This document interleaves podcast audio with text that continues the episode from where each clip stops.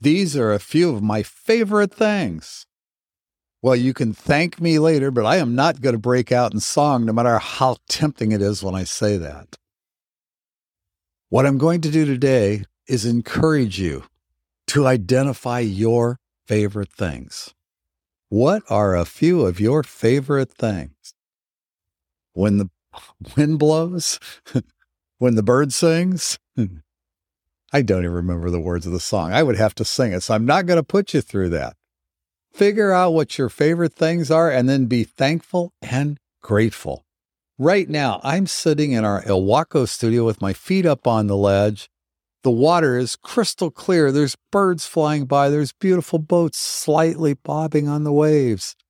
It's an early morning, and I am just filled with peace, happiness, and gratitude. That's one of my favorite things.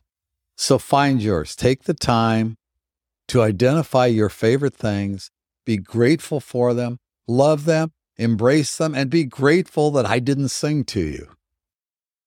Move well, stay healthy, be happy, live every single day with passion. Talk to you soon.